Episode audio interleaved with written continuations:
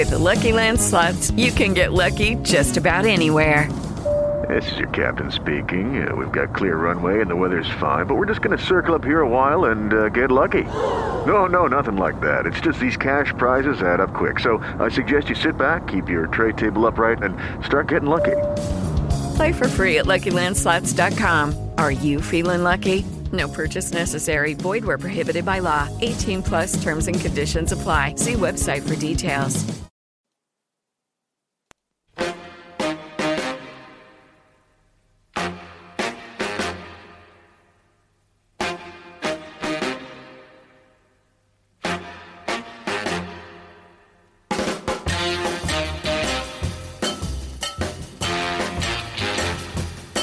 Huddle Magazine, in collaborazione con The Cutting Edge, presenta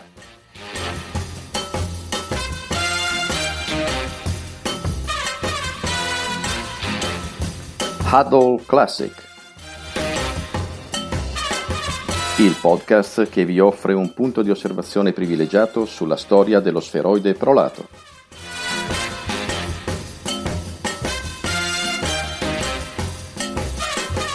In studio, con voi, tra voi, ma soprattutto per voi, Massimo Foglio.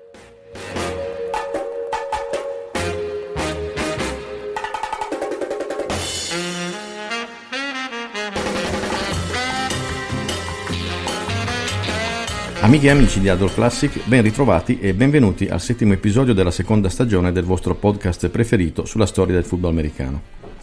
Prima di cominciare, i consueti ringraziamenti ad Adol Magazine per la collaborazione nella produzione del podcast e ad Cutting Edge che ci ospita sulla sua piattaforma di podcast dedicati agli sport americani e non solo. Allora, argomento di questa settimana eh, sono le, ehm, l'evoluzione delle leghe professionistiche. Cosa vuol dire l'evoluzione delle leghe professionistiche? Noi eh, oggi conosciamo la NFL, fondata nel 1920 come APFA e diventata poi nel 1922 NFL. Conosciamo eh, la CFL, fondata nel 1909, prima ancora quindi come Interprovincial Rugby Football Union, poi divenuta Western Interprovincial Football Union nel 1936 e infine eh, diventata CFL, Canadian Football League, nel 1958. Al giorno d'oggi abbiamo anche la XFL che diciamo, ha vissuto una sua prima stagione nel 2001, abbastanza fallimentare, è tornata nel 2020, stava andando molto bene quando è arrivato il Covid e la pandemia e quindi hanno dovuto sospendere tutto.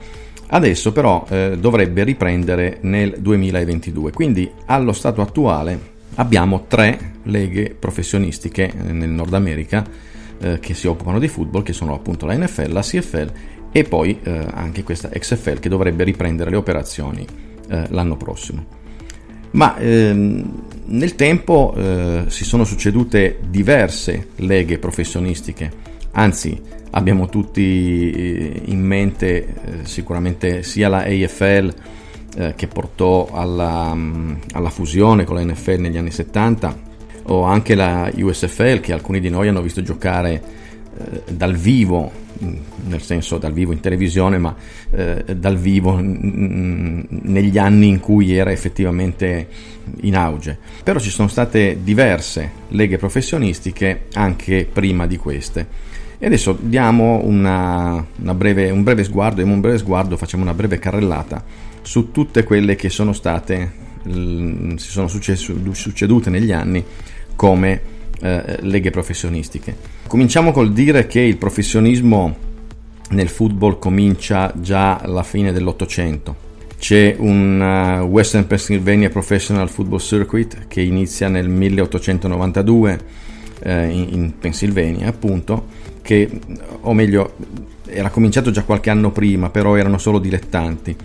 Eh, diventano eh, professionisti nel 1892, la NFL li fece ripiombare nel dilettantismo dal 1920 fino alla fine, cioè da, dal 1920 al 1940 tornarono ad essere eh, dilettanti perché il, la concorrenza dell'NFL era, era, troppo forte.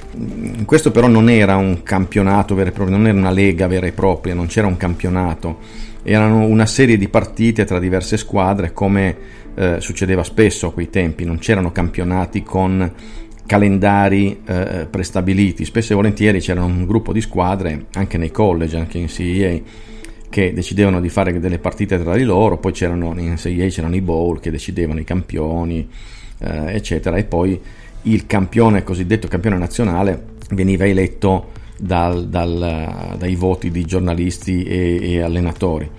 Anche qui in questa Western Pennsylvania Professional Football Circuit non c'era appunto un, un calendario prestabilito, si cercava di eh, giocare un po' di partite e alla fine comunque si cercava sempre di organizzare una sorta di finale tra le squadre più forti alla fine. Spesso comunque, anche qui il titolo veniva assegnato eh, da, da, dai giornalisti, da, dalle, da delle votazioni, più che da una partita vera e propria come siamo abituati oggi.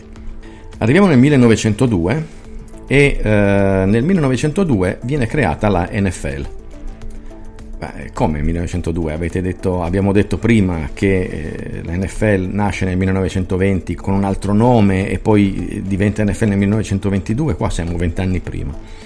Allora, vent'anni prima della nascita dell'NFL che conosciamo oggi, a Filadelfia le due squadre eh, di baseball, i Philadelphia Phillies e i Philadelphia Athletics, che oggi sono ad Oakland, erano decisamente rivali, molto rivali, si, si, si rubavano i giocatori, eccetera quando i Phillies, il, il, proprietario dei Phillies crea una squadra di football, eh, il proprietario dell'Athletics dice allora la creo anch'io.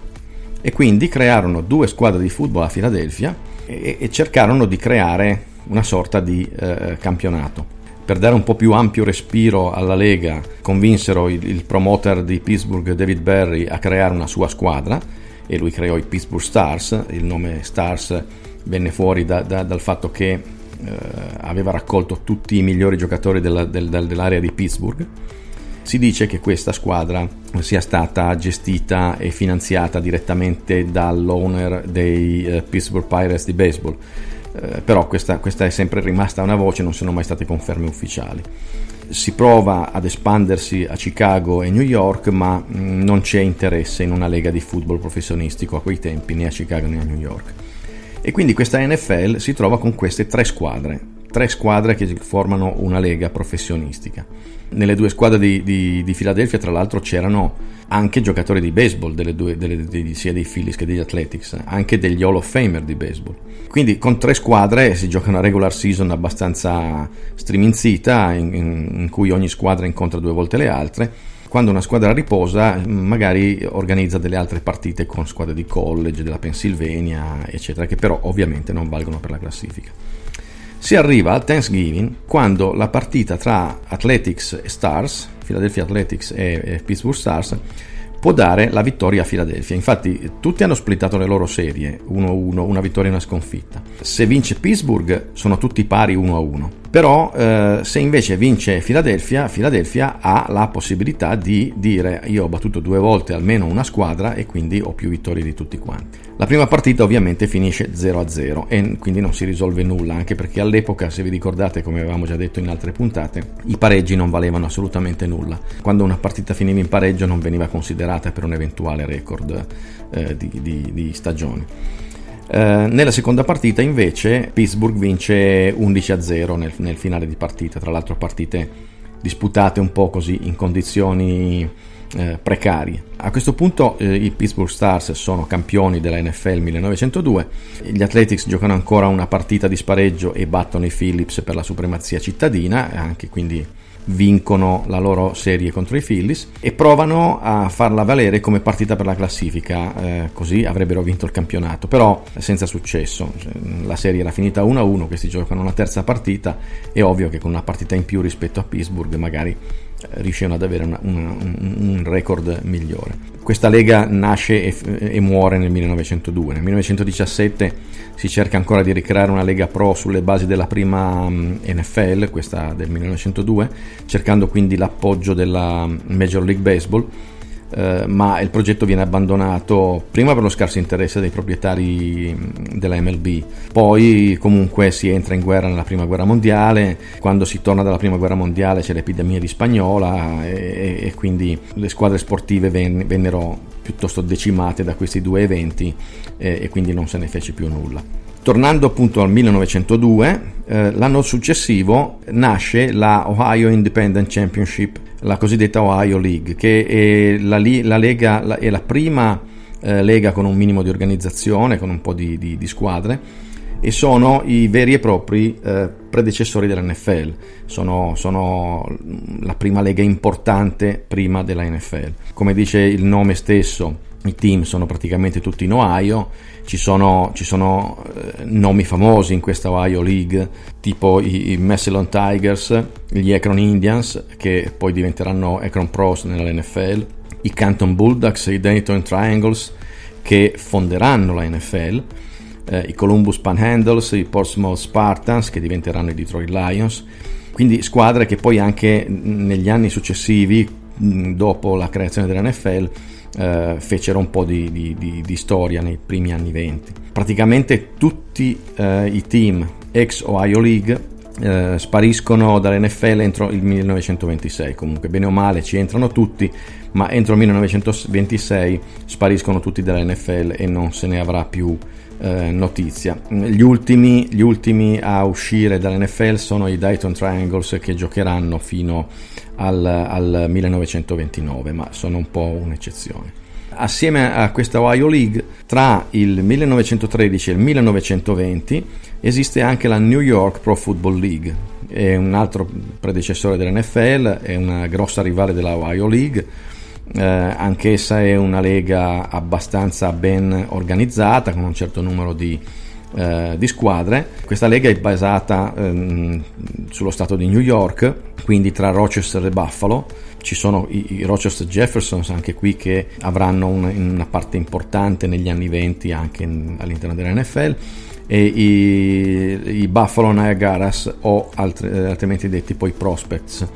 Eh, poi ci sono squadra Syracuse e Tonawanda Tonawanda nei primi anni 20 è, è, un centro di football abbastanza importante. La Lega continuò anche dopo la NFL con alcune squadre che giocavano contemporaneamente in entrambe le leghe, quindi si facevano, non si facevano problemi di essere affiliati a, a, a due leghe differenti. Abbiamo detto appunto dell'NFL che viene creata nel 1920, nel 1926 viene creata la AFL. Anche qui uno dice ma come? La AFL è nel 1960, allora mettiamo un po' d'ordine. AFL ce ne sono state 4, ci sono state 4 American Football League. Le prime tre tra eh, gli anni 20 e, e, gli anni 40. E la, te- la, quarta invece è quella che poi effettivamente si è, si è fusa con la NFL. Partiamo dalla prima AFL, 1926. Questa è la, mm, in pratica è la prima rivale diretta dell'NFL che era nata appunto qualche anno prima. Questa è la prima eh, lega che nasce dopo la nascita dell'NFL e nasce proprio in, in contrapposizione all'NFL eh, a causa del finale controverso della finale de, de, della stagione del 1925. Eh, forse ne avevamo parlato o forse era solo un articolo su Adol, comunque vi rinfresco eh, velocemente la memoria, nel 1925 eh, i Pottsville Maroons, che si apprestavano a vincere eh, la, la, Lega, vennero sospesi per aver giocato un'amichevole proibita a Filadelfia, eh, violando la clausola di territorialità dei Frankfurt eh, Yellow Jackets. C'era allora una regola che vietava di giocare delle amichevoli ehm, nelle città o nelle vicinanze di città che avessero una squadra NFL. Eh, I Pottsville Maroons mm, dal canto loro dissero che avevano ottenuto un uh, ok verbale, questo ok verbale non fu mai riconosciuto, insomma alla fine vennero sospesi e eh, vennero proclamati campioni i Chicago Cardinals, Chicago Cardinals che molto elegantemente non andarono mai a ritirare il premio eh, di questa lega. AFL quindi eh, viene, viene, creata in contrapposizione a questa, a questa, diatriba che si è creata, eh, durò solo una stagione. Uh, viene anche conosciuta come Grange League perché tra i fondatori c'è uh, Red Grange. Tra le squadre che la compongono praticamente ci sono New York Yankees e Philadelphia Quakers che uh, si prendono tutti i giocatori di talento, per cui le altre sette squadre che la componevano eh, faticano un po' a stare, a stare, al passo, a essere competitivi, a sopravvivere. Senza talento non riescono a, a, ad attrarre pubblico e quindi non vendono biglietti, non fanno soldi. E infatti, e infatti poi a fine stagione si, si sciolgono. In questa lega fa ingresso per la prima volta una squadra della West Coast, i Los Angeles Wildcats. Però c'è una piccola particolarità. Questi Los Angeles Wildcats sono basati a Rock Island, Illinois, vicino a Chicago. Si chiamano Los Angeles Wildcats perché eh, praticamente eh, raccolgono giocatori provenienti dai college oltre le Rocky Mountains. Però eh, in pratica sono un traveling team, loro giocano sempre in trasferta e, ed è la prima squadra che, ehm, che utilizza questo, questo stratagemma che verrà utilizzato molto poi eh, nelle stagioni successive anche da altre leghe nell'NFL stessa. Quindi giocano sempre in trasferta, non, ha, non hanno un loro eh, stadio casalingo. Come abbiamo detto prima, gli Yankees e i Quakers hanno molto pubblico, eccetera, e tra metà e fine ottobre eh, altre due squadre diventano traveling teams eh, perché in casa non riescono ad attrarre pubblico eh, due spariscono del tutto senza finire la stagione e a novembre al tempo del Thanksgiving si ritirano altre due squadre e rimangono soltanto quattro squadre alla fine. A fine stagione i Quakers che vincono eh, la AFL 1926 eh, cercano la sfida con l'NFL, nessuno accetta tranne i New York Giants al momento settimi in classifica, quindi non propriamente una squadra di punta, che vinsero 31-0 certificando l'inferiorità della AFL e decretandone definitivamente eh, la morte. Passano dieci anni, nel 1936, e c'è un secondo tentativo di rivaleggiare con la NFL, creando sempre un'altra AFL. La Lega riceve poca considerazione, eh, tra i fondatori ci sono i Cleveland Rams che l'anno dopo aderiranno all'NFL, nel primo anno ci sono otto squadre eh, su, su, 15 richieste, eh, saranno Boston, Cleveland, Jersey City, New York, Philadelphia, Pittsburgh, Providence e Syracuse. E quindi sembra che ci siano tanti aspiranti proprietari che vogliono entrare nella Lega. Però poi alla fine Jersey City, Philadelphia e Providence si ritirano vengono sostituiti da Rochester che poi si trasferisce a Brooklyn. La, la, la, particolarità che i giocatori erano coinvolti nel management delle squadre, quindi i giocatori erano proprietari di loro stessi e nel 1936 vincono il campionato i Boston Shamrocks.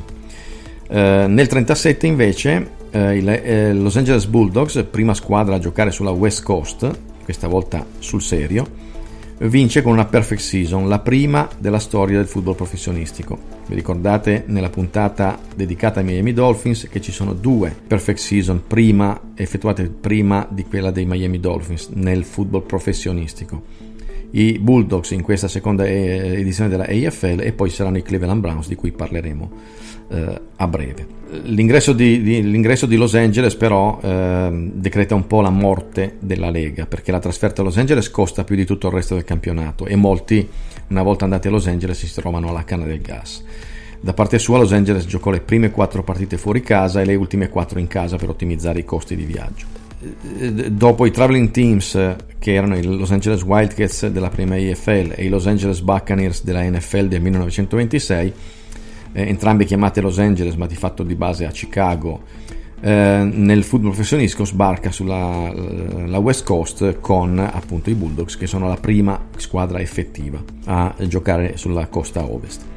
A causa del successo di Boston Shamrocks, tra l'altro, eh, George Preston Marshall decide di portare i suoi Boston Redskins dell'NFL a Washington e nascono così i Washington Redskins che oggi si chiamano football team, non si può più dire Redskins. Quindi. Nel 1937, tra l'altro, bisogna notare che giocarono anche i Cincinnati Bengals, che poi furono tra i fondatori della terza EFL, però non hanno nulla a che fare con i Bengals di oggi, nonostante il nome. Terza EFL che viene fondata nel 40 e dura nel 40 e 41 creata da Cincinnati Bengals, Columbus Bullies e Milwaukee Chiefs, eh, raggiunte poi da Boston Bears, Buffalo Indians e New York Yankees, altra, altra squadra che si chiama New York Yankees.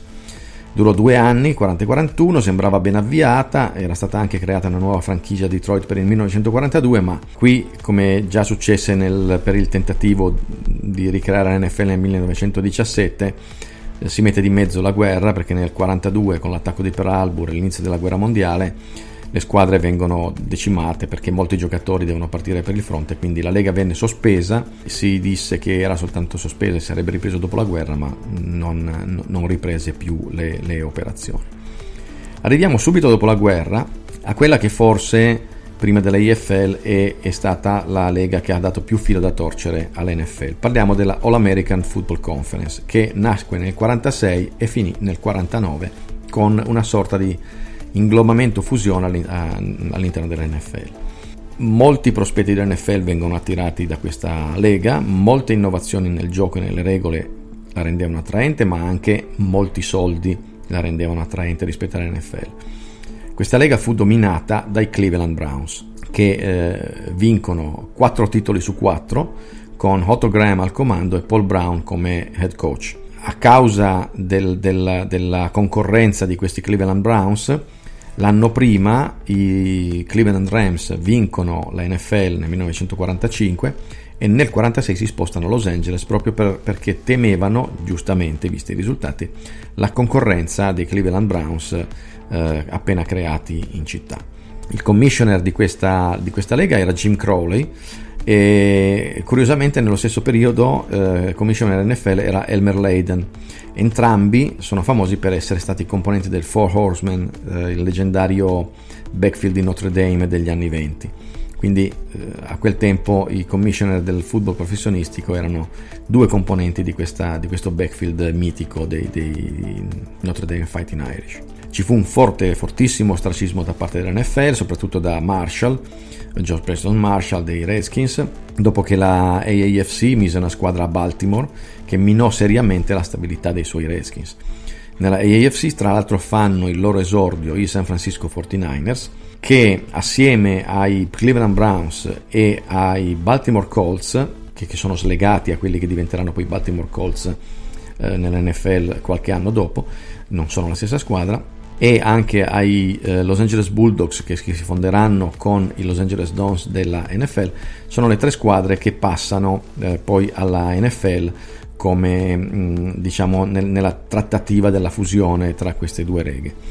Eh, dopo quattro anni di sfide appunto rifiutate dalla NFL, i Browns potevano finalmente competere eh, con, con la NFL dal 1950 in poi.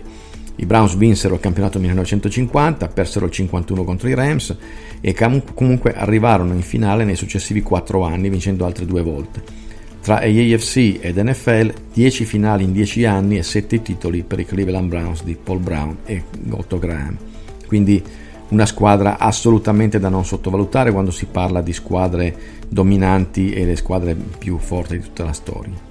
Arriviamo nel 1960, American Football League, eh, conosciamo tutti la storia, eh, viene fondata da Lamar Hunt e un altro gruppo di eh, miliardari eh, americani eh, in forte contrapposizione con la NFL, riesce a ottenere un, um, un grosso contratto televisivo, quindi per diversi anni fa una spietata concorrenza all'NFL finché nel 1966 la AFL ottiene di sedersi al tavolo con la NFL e la NFL capitola e mh, accetta di fare la fusione di queste due leghe, eh, fusione che arriverà poi nel 1970. Nella AFL eh, ci sono squadre come, come i, i, San Diego Chargers, gli Oakland Raiders, eh, ci sono squadroni che, che, che arriveranno poi in NFL e domineranno per, per diversi anni. Quindi è sicuramente la, la, la, Lega che dopo la AAFC ha eh, rappresentato la peggiore minaccia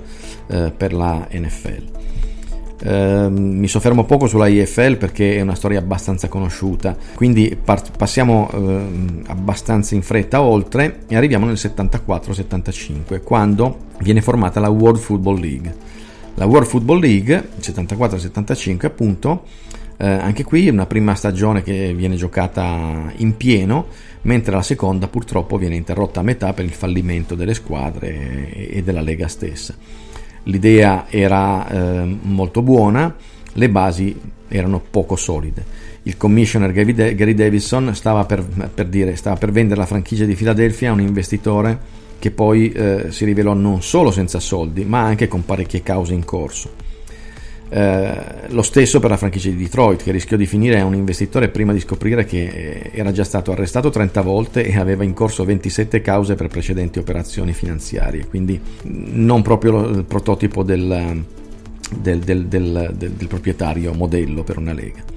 Inizialmente eh, eh, la Lega avrebbe dovuto partire nel 75, ma nel 74 c'era lo spettro dello sciopero sia per NFL che per la CFL e quindi eh, Gary Davidson si fece un po' eh, venire la collina in bocca dall'essere l'unica lega eh, professionistica che giocava nel 1974 eh, e sicuramente aver anticipato di un anno i piani di partenza di questa lega non gli ha fatto molto bene. La, la, la WFL eh, fece offerte molto aggressive ai giocatori, alla fine nel primo anno c'erano ben 60 giocatori eh, strappati in una maniera o nell'altra all'NFL, molti soldi anche qui, eh, per dire i Toronto Northmen che poi diventeranno Memphis Southmen, eh, firmarono il trio da, da, dai Dolphins formato da Jim Keek, Larry Zonka e Paul Warfield, che tra l'altro azzoppò il backfield eh, dei, dei, dei, dei Dolphins in maniera abbastanza importante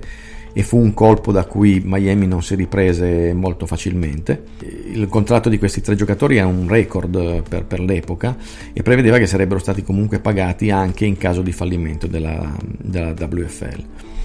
Eh, 70, per il 75 firmarono anche i QB dei Raiders Ken Stabler e Ray Monica, lasciando i Raiders praticamente senza quarterback eh, se non fosse che poi il fallimento della Lega nel 1975 fece sì che non giocarono mai eh, in, nella WFL. Eh, Dallas perse sulla carta Calvin Hill e Craig Morton.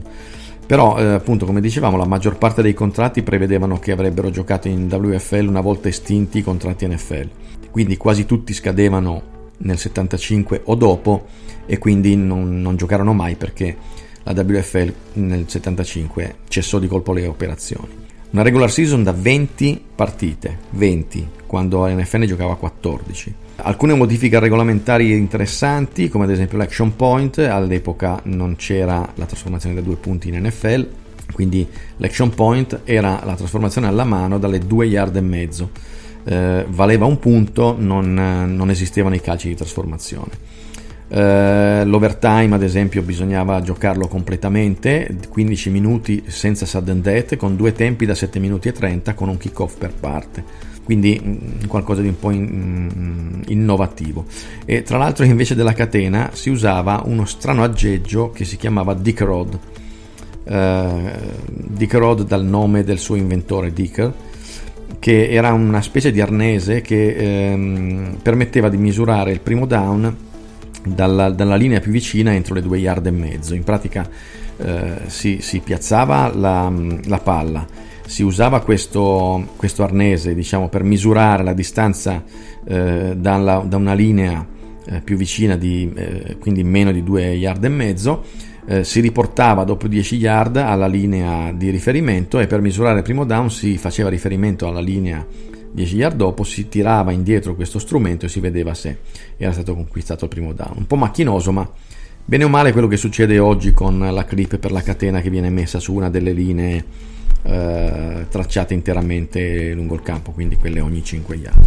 Dunque, il primo World Bowl venne vinto dai Birmingham Americans sui Florida Blazers, nonostante Birmingham avesse già 275 mila dollari di debiti con il fisco che misero a serio rischio la disputa della partita. Infatti la partita eh, si riuscì a disputare, ma alla fine de- de- dell'incontro eh, i funzionari del fisco erano negli spogliatoi dei, dei Birmingham Americans eh, per confiscare tutto, tutta l'attrezzatura, maglie, pantaloni, paraspalle, caschi, eccetera. Le finanze erano pessime Birmingham riuscì a tirarsi fuori dal, dal, dal, pantano, tanto che nel 1975 era ancora una delle squadre messe meglio. Molti giocatori NFL cercarono di rompere i loro contratti perché appunto le finanze erano pessime e magari non venivano pagati e la stagione del 75 venne sospesa dopo week 12. Eh, due squadre, Birmingham Americans e Memphis Southmen, quelli di Xonka, Keek e Warfield, cercarono di entrare in NFL ma vennero respinti. L'ultima lega professionistica di cui parliamo è la USFL, United States Football League, nata nel 1983 e cessata nel 1985, è famosa per essere un'altra lega che aveva nelle intenzioni essere un'alternativa all'NFL e che riuscì a prendere molti prospetti dei college dalla NFL. Perché questo? Perché la Lega venne giocata in primavera e non in autunno eh, come, come, invece la NFL, quindi non era in, ehm, diciamo in concorrenza diretta con la NFL, però ovviamente eh, aveva una bella concorrenza per i giocatori.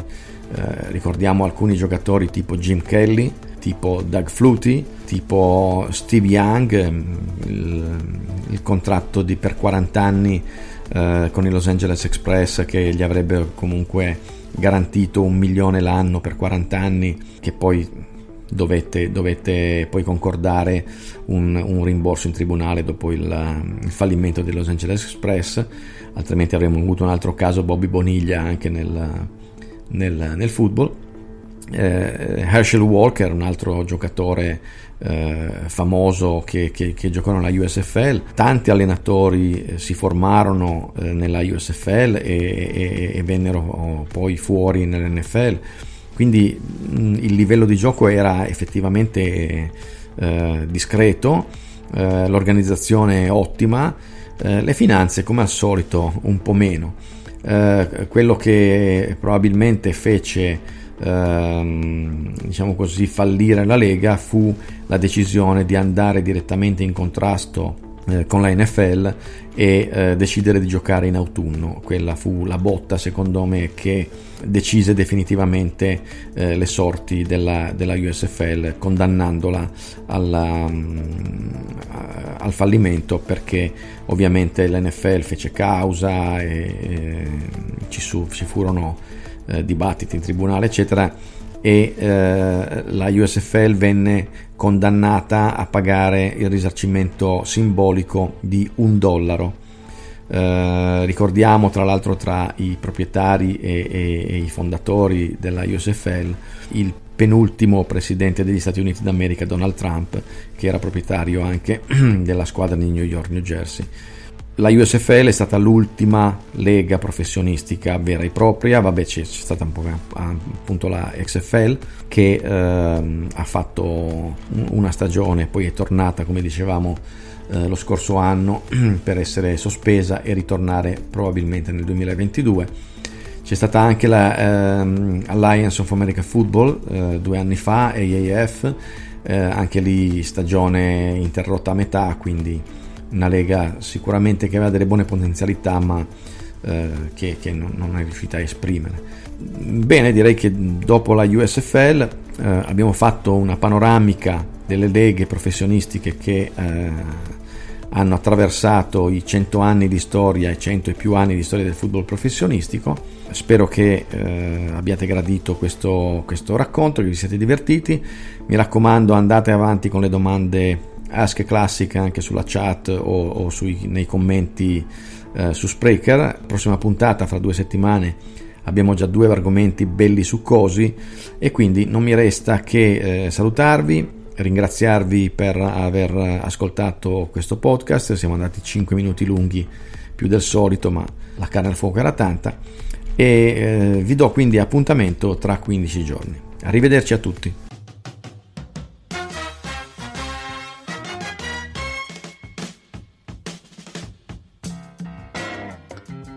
Avete ascoltato Huddle Classic, il podcast condotto da Massimo Foglio che vi offre un punto di osservazione privilegiato sulla storia dello sferoide prolato.